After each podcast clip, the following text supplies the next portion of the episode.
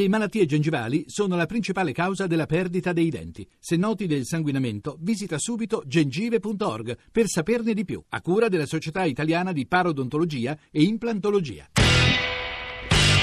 Radio Anch'io, l'attualità in diretta con gli ascoltatori. Poco fa è stata data la notizia, peraltro l'ambasciatore Abu Yub poco fa me l'ha confermata per averla sentita stamattina nelle radio arabe a France 24, è stata data anche dalle nostre agenzie e da Rai News la notizia che un SOS sarebbe stato lanciato. Come sapete c'è stata una conversazione tra Hollande e Sisi, cioè i presidenti francesi e egiziano, c'è una riunione di crisi all'Eliseo, il primo ministro francese eh, Valls non esclude alcune ipotesi. Eh, ministro Gentiloni, buongiorno e benvenuto. Buongiorno, buongiorno a voi. Ovviamente è prematuro tutto, certo è molto preoccupante vista anche la fragilità che mostra l'Egitto in questa fase storica. Poi ovviamente tocchiamo il tema dell'Africa, però quello che è successo stanotte, le notizie stamattina non fanno che inquietare il quadro internazionale, Ministro. Beh, eh, sì, innanzitutto eh, ci fanno dire della nostra solidarietà alla Francia e all'Egitto e, e per questa, per questa, nuova tragedia. Al momento è presto, credo, per, per sapere, non ci sono notizie certe sul um, se ci siano stati effettivamente delle richieste yes, eh, di soccorso. L'unica cosa che la nostra unità di crisi ha accertato finora è che nell'elenco dei passeggeri non figuravano italiani, questo per la nostra dimensione nazionale, ma certamente eh, l'episodio in sé è un episodio molto molto preoccupante al di là della tragedia che riguarda le famiglie e questi due paesi. Eh sì. Ministro, ieri dicevo la conferenza Italia-Africa, stamane Franco Venturini su Corriere della Sera lo definisce potenzialmente la più importante azione di politica estera di questo governo, mettere il Mediterraneo e l'Africa come prime aree di riferimento e riprendere un discorso di lunghissimo periodo per il nostro Paese, Ministro. Sì, io direi anche un modo un po' per riconciliare la nostra politica estera con la nostra geografia, con la nostra storia, nel senso che è chiaro che un paese come l'Italia, in un contesto attuale in cui eh, oltre alle nostre alleanze dobbiamo sempre più considerare i nostri interessi nazionali, non può che ragionare come paese europeo, però ragionare sul Mediterraneo e ragionare sull'Africa.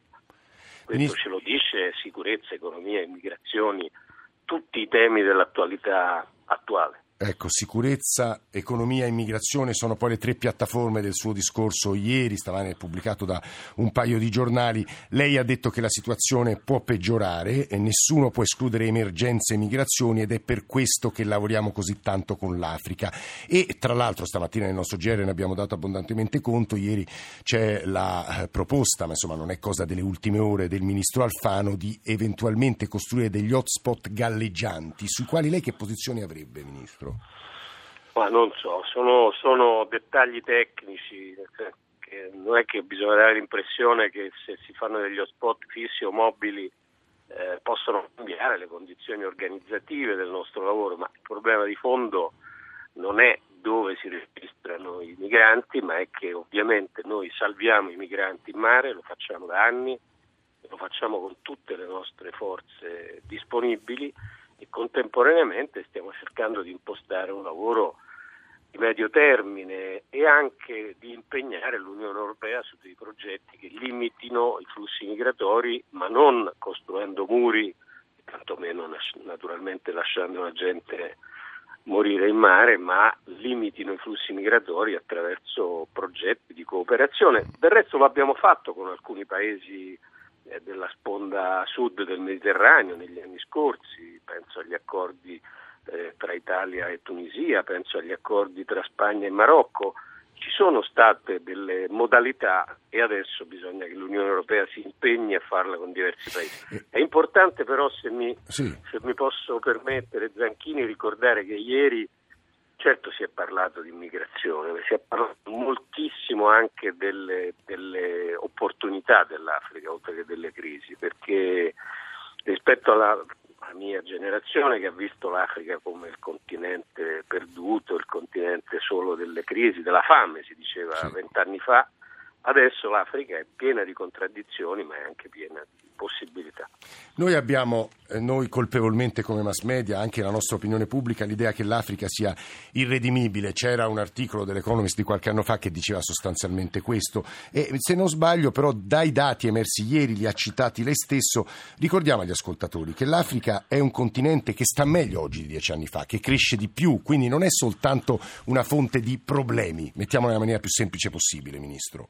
Sì, che cerca, che, che cresce di più, che ha un quest'anno una ventina di paesi in cui si tengono elezioni, in cui eh, c'è gradualmente una crescita di ruolo delle donne, ehm, non solo in politica, eh, c'è, in politica c'erano tantissime ministre donne ieri, alla, ma nella società, nell'agricoltura, Naturalmente è ancora un continente che ha delle immense necessità, ci sono 600 milioni di africani che non hanno collegamenti stabili ehm, di elettricità, ma ce ne sono 750 milioni che hanno degli smartphone, quindi è dal continente senza speranza di cui parlava l'Economist sicuramente oggi un continente in bilico, ma in bilico verso una potenzialità di sviluppo straordinaria. E un paese come l'Italia, Mattarella nella copertina ricordava il paese ponte, se non ne tiene conto adeguatamente non fa la politica estera giusta. L'ultima cosa, Ministro, e poi dico agli ascoltatori che insomma avrete capito che stamane tra Radio Anch'io sarà una trasmissione interamente dedicata alle Afriche, più che all'Africa avremo molte voci di africani, le vostre esperienze, le vostre testimonianze come ascoltatori che conoscono per aver visitato l'Africa, per, insomma, per, per il vostro sguardo anche, su, anche sull'Africa eh, ci interessano molto. 335 699 2949. Dicevo l'ultima cosa, Consiglio europeo di giugno, ribadirete le proposte italiane, il Migration Compact, con però dietro l'angolo questa sospettosità della Germania sul fatto che vogliate condividere le, poi le spese, è stata già bocciata l'ipotesi degli eurobond destinati a questo, Ministro. Ma adesso si può discutere degli strumenti, quello che non si può discutere è che eh, se l'Unione Europea ha destinato, come ha destinato e con il nostro contributo, eh, 3 miliardi e forse addirittura 6 eh, per collaborare con la Turchia eh, per la rotta balcanica delle migrazioni, prima che ci siano emergenze, per il momento c'è un flusso di sì. migrazioni ma non un'invasione nel Mediterraneo centrale, ma prima che ci siano emergenze bisogna, non sto dicendo 3 miliardi più 3, sto dicendo le cifre che l'Unione Europea riuscirà a mettere insieme dal proprio bilancio e bisogna investirle anche con quei paesi africani eh, collaborando con i quali possiamo ridurre anche i flussi migratori.